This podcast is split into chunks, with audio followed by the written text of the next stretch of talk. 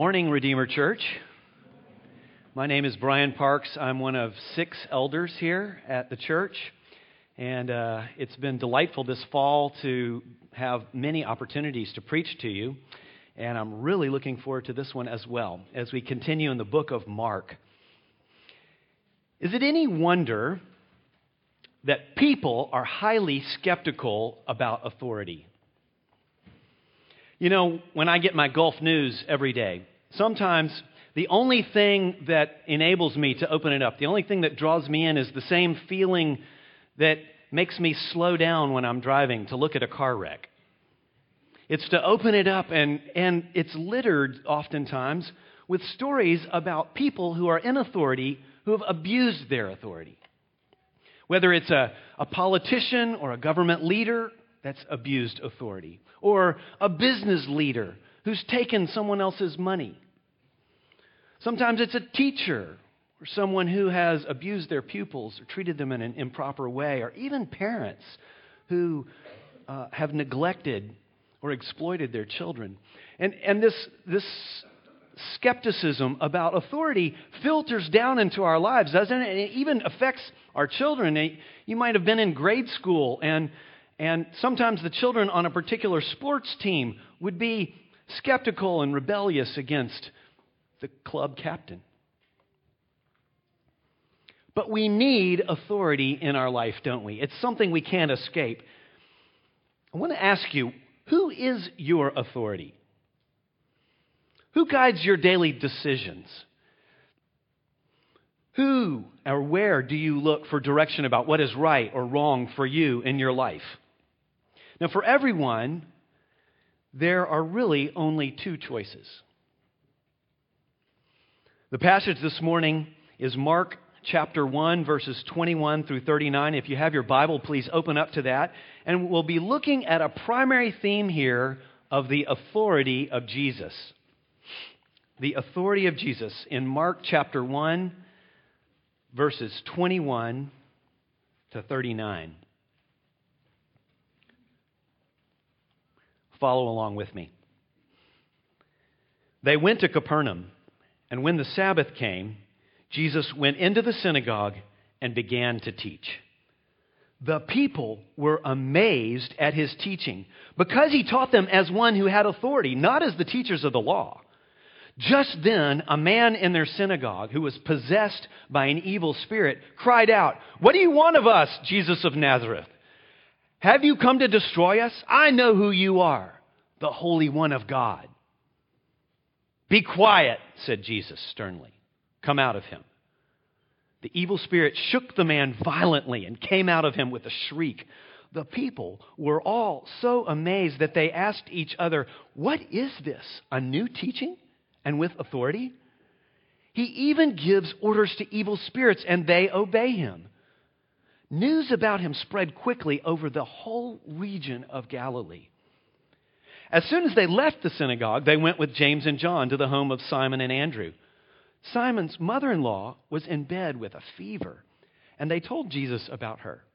So he went to her, took her hand, and helped her up. The fever left her, and she began to wait on them. That evening after sunset, the people brought to Jesus all the sick and demon possessed the whole town gathered at the door. And Jesus healed many who had various diseases. He also drove out many demons, but he would not let the demons speak because they knew who he was. Very early in the morning, while it was still dark, Jesus got up, left the house, and went off to a solitary place where he prayed. Simon and his companions went to look for him. And when they found him, they exclaimed, Everyone is looking for you. Jesus replied, Let us go somewhere else, to the nearby villages, so I can preach there also. That is why I have come. So he traveled throughout Galilee, preaching in their synagogues and driving out demons.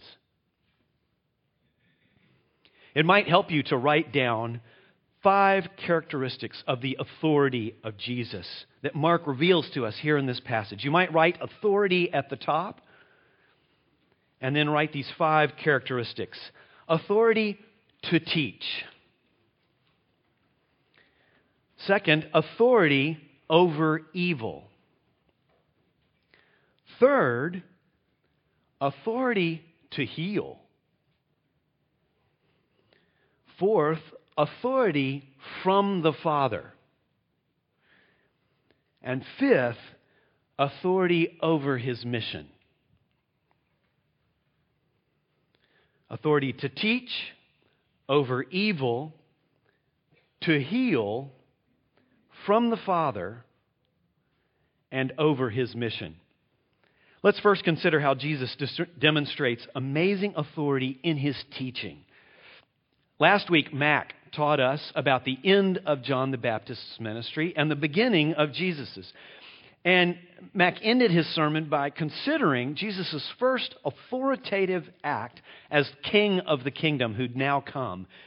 He was, it was to call two sets of brothers, fishermen, and he called them literally with these words Come, follow me. And they left their businesses, their father, their families, uh, their nets, the boats, and they followed him. And now, at the beginning of this passage that we're reading now, Jesus leads them back into their own hometown of Capernaum, which was at the northern side of the Sea of Galilee. We know it's their hometown because Simon and Andrew's home is there. We learn later in the passage. But Mark wants to draw our attention first to what Jesus did on perhaps what was his first Sabbath day of ministry in the synagogue. The Sabbath, of course, was the day of rest for the Jews as God had commanded them to do. They were to do no work and keep the day holy. And they would gather at these synagogues, that was the name of the building to pray and hear teaching about the Scriptures. Scriptures which, of course, we would call today the Old Testament.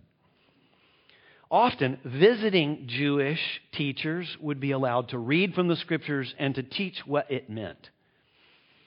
And so Jesus begins to teach. But as soon as he opens up his mouth, they know something is different. I'm sure, I'm sure many of you have had good teachers. You've sat under their teaching, and good teachers hold your attention. Good teachers keep you interested in the subject. They make you want to learn more, in fact. They're knowledgeable about what they're teaching about. Good teachers are wonderful. But this was really different. Jesus taught with unparalleled authority. No one had ever taught like this before. In verse 22, the people were amazed, it says, because he taught them as one who had authority, not as the teachers of the law. And down further in verse 27, it says that they were so amazed that they asked one another, What is this? A new teaching and with authority. The teachers of the law, no matter how good they would have been, would have likely referenced prior traditions of interpretation for a given passage. And they would have maybe even offered humble opinions about what God's law meant in this place or that place in the scriptures. But it was always God's law, it had authority over them. But Jesus, Jesus is different. He spoke as if the scriptures were true and right, of course, but also as if he had authority over the scriptures. Where the Old Testament prophets would say to the people, the Lord says to you, Jesus instead said, I say to you. It must have been that day in the synagogue as if Jesus was speaking the scriptures himself. And now, it, it wasn't just that it was history or maths or science that he taught about. Jesus here was teaching about ultimate things, things about God and his holiness. Things about mankind and his sin, things about forgiveness, things about hell and judgment, and what it took instead to enter into the kingdom of God. It's amazing, isn't it, to consider that everything, everything literally that Jesus spoke was true, it was right, it was correct, it was wise, it was brilliant. Jesus' words were not just God's ideas, they were God's words coming from God's mouth. The same mouth, in fact, that had said, Let there be light. And there was light. Do you think of Jesus like this? Brothers and sisters, we should praise Christ for this perfection of His, that everything He spoke was true and right and full of authority. As we continue in the passage, Jesus' authority and teaching is confirmed then by his authority over the evil that he encounters. In the midst of his teaching, Jesus is abruptly interrupted by a man with an evil spirit. And the spirit calls out to Jesus, What do you want to do with us, Jesus of Nazareth? Nazareth, have you come to destroy us? I know who you are, the Holy One of God. Now, Jesus, of course, was full of the Holy Spirit, wasn't he? We learned that in the verses prior at the very beginning of Mark. At his baptism, the Holy Spirit descends upon him. And here, he's being confronted by an evil spirit. So it's holy versus evil right there in the synagogue. Now, it was a commonly held belief during that time that naming a spirit or a person was a magical way of gaining control over them. So it's likely that this spirit was not just identifying Jesus, he was making an aggressive attempt to control Jesus, to have power over him in some way. But Jesus, Jesus had already confronted and faced the king of the evil spirits. We read about that when he went out into the wilderness and was tempted by Satan. And he defeated him. And so Satan's demons have no power over him. And so, with mere but power filled words, Jesus banishes this evil spirit. Be quiet. Come out of him. And the evil spirit is banished, he's sent away. I preached last spring on Mark chapter 5. We'll come to it again in the coming weeks and months. And in that passage, Jesus casts thousands of evil spirits out of one man. His name was Legion. And I taught about what we believe about demonic powers as relates to the Christian. I encourage you to go hear that sermon. I talked about five different things. I'm not going to repeat them this morning, but there are a few things I want to tell you. First of all, Satan's ultimate goal is to prevent people from repenting and believing in Jesus for the forgiveness of sins. That's his ultimate goal. Contrary to what contemporary horror movies portray, Satan doesn't mainly delight in making people's heads spin around 360 degrees. And he doesn't delight primarily in making people speak in a low, gravelly voice. No. Satan wants company in hell. That's what he wants. He doesn't want to be there alone. And in addition to that, he wants to cause trouble for Christians who are not going there. He wants to cause trouble for them through temptation into sin. There's a famous hymn that you may know. It's called It Is Well With My Soul. I, lo- I love to sing that hymn to myself.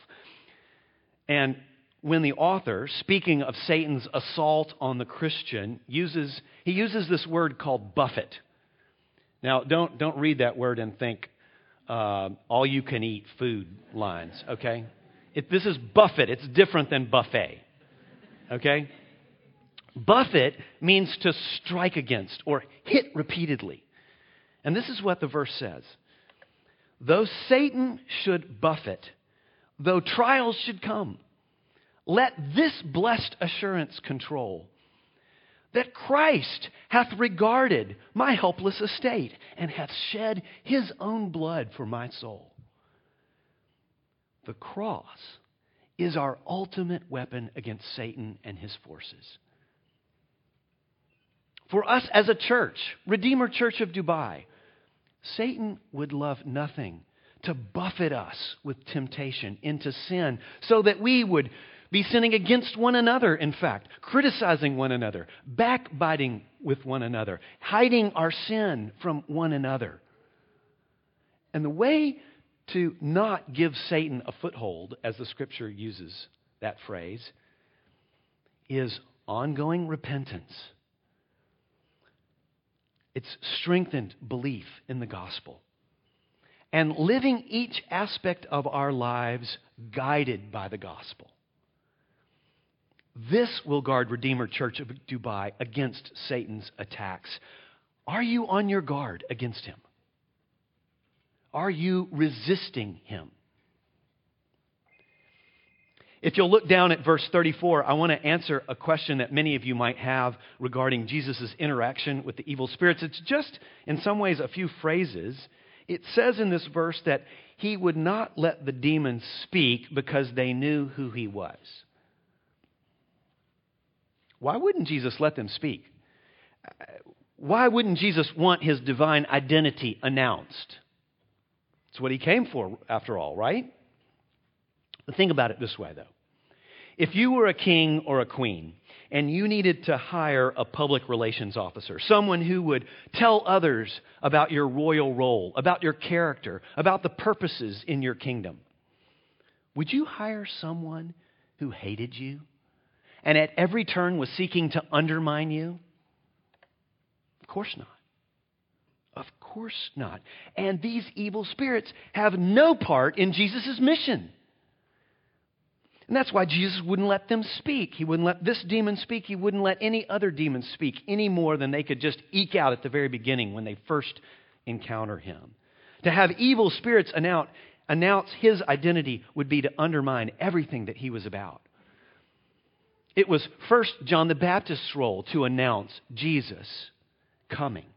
And now it was Jesus' role to reveal himself to the people. And later he would pass that role on to his chosen apostles. But it was never for the evil spirits to participate in. As that first encounter with an evil spirit in the synagogue comes to a close, Mark describes to us another demonstration of Jesus' authority the authority to heal. Look with me at the text. Mark tells us how the disciples and Jesus leave the public setting of the synagogue and they move into a private setting of Simon and Andrew's house. And there, unnamed in the text, Simon's mother in law is discovered to be lying sick with a fever. Jesus is told. And he promptly goes to see her and he heals her. It says the fever left her. This is a touching act of kindness, demonstrating that Jesus' healing miracles were not only to be a display of his authority for the crowds, no, they were also to be individual acts of compassion for those people he healed. Jesus has authority over our bodies. He has the power to reverse, reverse the effects of sickness and disease. And that's so powerfully demonstrated later that night as the sun set and the Sabbath ended and the people could work again. And what did they do? They brought all the sick and demon possessed to Simon Andrew's front door where Jesus was. They flocked to this man who they had seen earlier in the day and they knew he was filled with power and authority. The whole town gathered there, Mark tells us. There's three things that I want to tell you this morning about healing. There's much more that we can say. But the first is something that actually many non Christians know intuitively, and that is that the Bible teaches us that we should pray for healing. James 5, verse 14 says, Is any one of you sick? He should call the elders of the church and pray over them, to pray over him and you should do that too. I would encourage you to call on us as elders to pray over you and pray with you if you are sick, especially if you're dealing with a particularly serious illness or an extended illness. And that doesn't rule out what you all should do for one another as well. Pray for one another.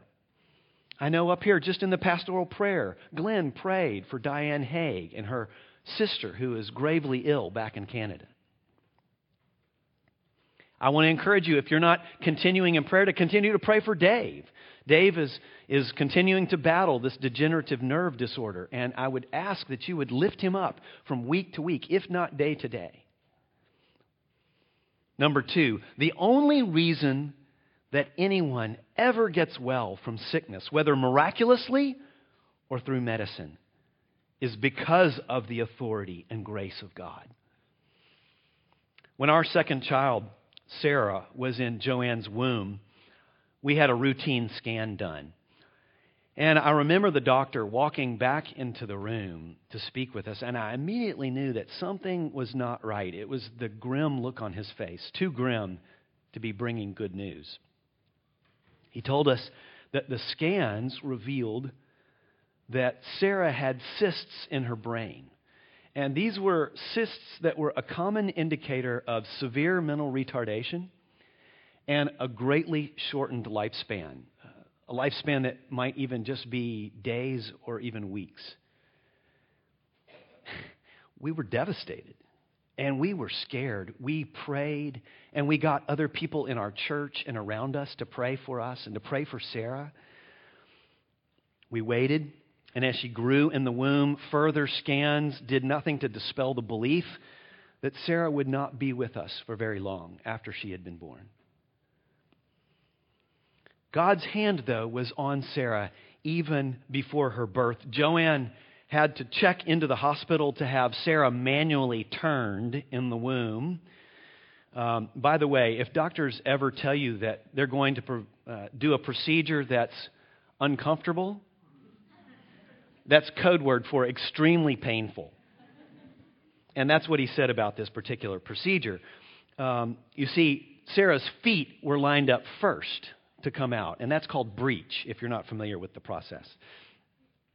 And uh, she, she had checked in and was laying in the bed, was on the IVs, and the nurses had used the ultrasound machine, and they said, yep, she's still breech. And the, the doctor came in, and then immediately had to step out for 15 minutes. Came back in 15 minutes later, and he put on the latex gloves and he said, I'm just going to check one more time. And he grabbed that ultrasound wand and checked, and his jaw dropped. He said, Did you check? He looked over at the nurse. He said, She's not, she's not breech anymore. Joanne took the IVs out. We got up. We walked out of the hospital. No procedure necessary. It was amazing. When Sarah was born just a few days later, they took her for scans immediately out of the delivery room, and they told us they would report back to us in two days. Graciously, the doctor called even that night, and he said, We did the scans, and we cannot find these cysts anywhere. They're gone. Whether those early scans were wrong or whether God healed Sarah of those cysts, we praise God for his hand on Sarah. And when God heals miraculously, we praise Him because He has all authority to heal our bodies, regardless of what modern medicine says can or can't happen. When people are healed through medicine, or simply with, through the unaided healing processes of the human body, we praise God then too. Because He created bodies to heal. And He gave mankind the wisdom and intelligence to design medicines. Either way, God, in His authority, has, has authority over our bodies, and He is to be praised. Number three, just like these miraculous healings pointed to the authority of Jesus as the Son of God, so too, when we help others find physical healing through prayer and miracles or through doctors and medicine, this points to the gospel. This points to the gospel. In other words, when we help someone who's sick, we are imaging Jesus, who is full of compassion and has authority to heal. So we should be mindful to remind those whom we care for or pray for that God is the ultimate healer. And that He has provided a way for us to be healed of the greatest sickness of all that everyone suffers from, and that's sin. Use your compassionate caregiving particularly if you're in the healthcare industry. Use it and your faithful prayers for healing as open doors to talk about the gospel and share it with people. Back in the text, Mark shows us where Jesus' authority to heal comes from. Jesus gets his authority from the Father. The scene in verse 35 immediately shifts from the chaos at Simon's door that prior night to, a, to the quiet solitude of a pre dawn morning. It's dark. And Jesus gets up very early. He leaves the house and he goes off to a solitary place where he prayed. As much as we see the authoritative and the powerful Jesus in all these verses before this, we now see Jesus dependent. Jesus specifically dependent on the Father in prayer. You know, prayer is one of the most humble acts of the Christian. It, like no other Christian activity, expresses our need for God, our dependence on Him, and that is why it is so hard. That is why it is so hard. Jesus, even though He was God in the flesh, had humbled Himself and he was supremely submitted to the Father, and because of that, he was filled with and given authority. Do you remember this verse that Norm read for us? These verses out of Daniel chapter 7 about the Ancient of Days seated on the throne. And who approaches him? One who looks like a son of man. And what happens? The Ancient of Days gives him all authority and power. That was Jesus. That's what Daniel saw. Jesus' authority was conferred authority, it was authority from another source. And when you and I pray, we are declaring our dependence on God the Father as well. We're declaring it. Let me suggest a model to you to ensure that your prayers stay God dependent and God focused. Some of you may know of this.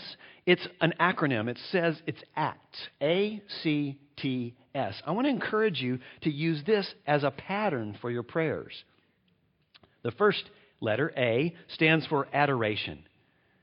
And that simply means that as you come to God in prayer, I want to, I want to encourage you to first start by praising God for his character, for his characteristics, for his many perfections.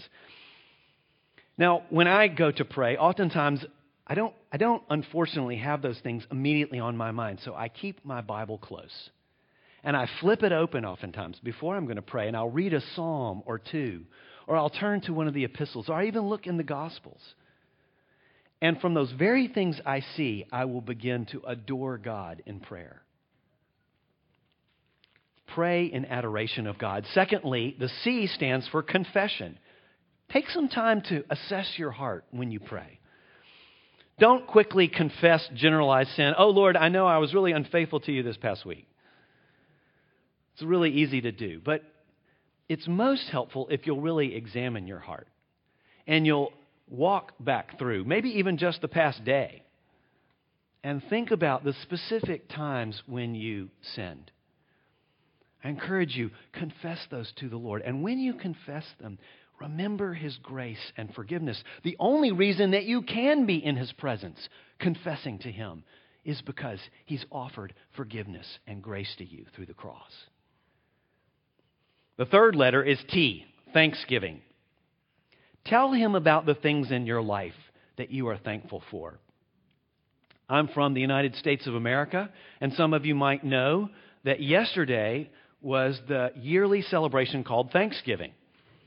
And I love that holiday, not just because we eat lots of food together, but I love that holiday because of all the holidays throughout the year, it's perhaps the one that's been, that we're able to um, imbue it and fill it with Christian meaning. Christmas has become very secular, of course, and it's and uh, and materialistic, but Thanksgiving is a time when we can simply thank God. And that's what we did yesterday before we ate our meal. We gathered together and we recounted together the things that we needed to be thankful to God for. When you do this in your prayers, when you thank God, I want to encourage you to focus not simply on material possessions, material blessings. Sometimes those draw our attention away from the things that are far more permanent the things that God is doing for us in His infinite love, His faithfulness, His guidance in our lives, giving us the church. Thank God in your prayers. And the last letter is S. Supplication. Supplication is simply a big word that means making requests. After we've adored and thanked God and we've confessed our sins for him, to Him, our hearts are in a place where we can come to Him and ask Him to work not only in our lives, but the lives of others. Perhaps this is a point in your prayer where you could pray for those who need healing around you in our congregation. You can pray for God's work in the lives of your non Christian friends, that He would bring them to a point of repentance and faith. I want to encourage you to use this Acts model for prayer even this week. Maybe if you're a small group leader, and you lead your group in prayer, walk through the A, the C, the T, and the S this week. Certainly, if you're a parent, I want to encourage you to do this with your children, teaching them how to pray. Tell them what each of the letters stands for. Whether it's over the dinner table, or maybe when you tuck them into bed at night, or if you pray together with them before they head off to school every day. Pray to God to declare your dependence on Him just like Jesus did. Lastly, we see that Jesus had authority over his entire mission. He would not let anyone else decide what he had come to do. As soon as the disciples woke, they discovered that Jesus wasn't there. And in verse 36 and onward, it tells about their reaction. They searched for him, and when they found him, there's, there's like this hint of frustration in Peter's voice. Can you hear it? Everyone is looking for you. It's, it's as if Peter is saying, Wow, you really knocked their socks off last night. Now we've got the crowd interested. Let's gather them back up and let's set up Jesus of Nazareth International Ministries. And I'll be your first in command. Jesus' response is stunning, isn't it? He doesn't want to do that. He says, Let's go somewhere else, to the nearby villages so that I can preach there also. That's why I've come. It's clear, of course, from the very beginning of Jesus' ministry that he will not let the crowds nor his disciples determine what he does or where he goes. He alone has authority over his mission. Now, I know that this might sound odd to some of you, but it's true. It was not Jesus' primary mission to heal the sick and cast out demons and help people physically. It was not his primary mission. Instead, Jesus makes clear what his highest priority is. Did you notice it? There in verse 38. We go, we go to the surrounding villages so I can preach there also. His primary mission was to teach and preach. What Mark tells us, of course, in verse 15 of chapter 1 the time has come, the kingdom of God is, at, is near. Repent and believe the good news. That was a summary of what Jesus taught everywhere he went. He says, in fact, in chapter 2, verse 17, I have come to call sinners. We'll come to it soon in our sermons. He says in chapter 2, verse 10, that the reason that he is about to heal a paralyzed man is so that you may know that the Son of Man has authority to forgive sins. Certainly, Jesus healed and helped people out of his compassion for them. Dave is going to, in fact, highlight the next five verses next week in a very compassionate encounter that Jesus has with a man who has leprosy. But the main reason for these acts of compassion was to point to his authority as the Son of God and to reveal his unique identity as the Messiah. If it had been left up to popular opinion, the crowds or his disciples, he would have been touring the country on an amazing miracles tour. But he simply didn't do that. His compassionate help was secondary to his message. Now, there's a lot of talk these days about what Christians should be doing with their time. There's a lot of talk about that, a lot of books being written, a lot of conferences being gathered together. And we, the church and individual Christians, must also make sure that we're looking to the right authority when deciding what our mission is. If we let the unbelieving world around us set our agenda or determine our mission or tell us what we should do rather than the Word of God, we're going to go astray. The world, of course, would either like for us to just go away or to go about the business of making the world a better place simply through service, you know, as they define it. you know, and usually they don't, they want us to leave our silly little good news message at home. Don't bother talking to us about sin and eternal punishment. Of course, there are plenty of reasons to do good things and to serve people. There are biblical reasons to do that. We do good works to obey God. We do good works to love our fellow man.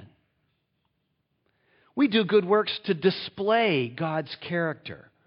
Jesus said, You are salt and light. We do good works because it's the fruit of the Spirit at work in us. We can't help but do good works if God's in us. And we do good works to win a hearing for the gospel as well.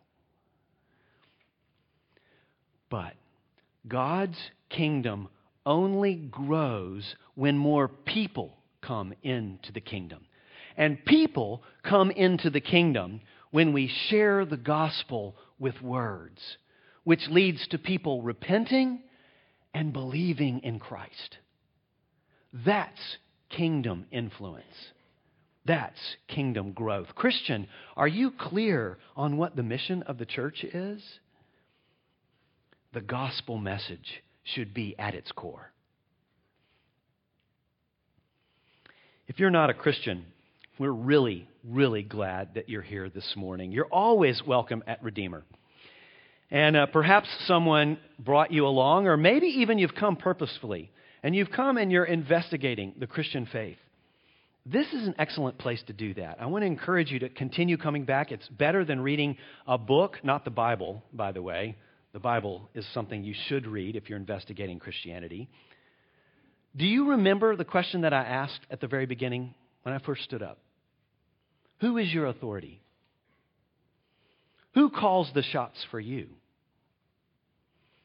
Who or what do you look to as the ultimate guide for how you should live or what you should live for? There's really only two choices, I said at the beginning. And if you're honest, I think that you would say, honestly, that you are your authority. You make those decisions. But I need to tell you something that may come as either a relief or it may even come as an offense to you. This Jesus, who is full of all authority in the scriptures, he is alive. We believe he is alive now. And he has ultimate authority even over you, whether you recognize it or not. In fact, each of us who in this room is a Christian, who is a follower of His, had a time in our lives when we recognized Jesus' claim of authority over us. And we recognized that instead of giving Him the submission and the honor and the allegiance that he was due, that instead we were asserting our authority against him. You, you, could have called, you could call us rebels. It's what we were. Now, uh, some of us were nice and religious rebels. Some of us, on the other hand, were blatantly immoral and irreligious rebels, but we were all rebels nonetheless. But in His mercy, God opened our eyes to His kingship over our lives, and we surrendered. We admitted our rebellion, and we received His grace and pardon made possible by His death and sacrifice for us on the cross. He, Jesus, died a rebel's death so that we wouldn't have to. I urge you, friend, do the same. Christ created you. He knows you through and through. He knows what's best for you in your life. If you haven't even cracked open a Bible ever before or ever darkened the door of a church, He is your authority. But until you recognize your rebel's rejection of His authority over you, you stand opposed to Him, actually, no matter how nice or moral you are. What is holding you back? I want to encourage you to talk to the person who brought you, or talk to myself, or talk to just the person next to you if you're considering that question that I've posed to you. What an incredible picture of Jesus as authority over all Let's go to him in prayer.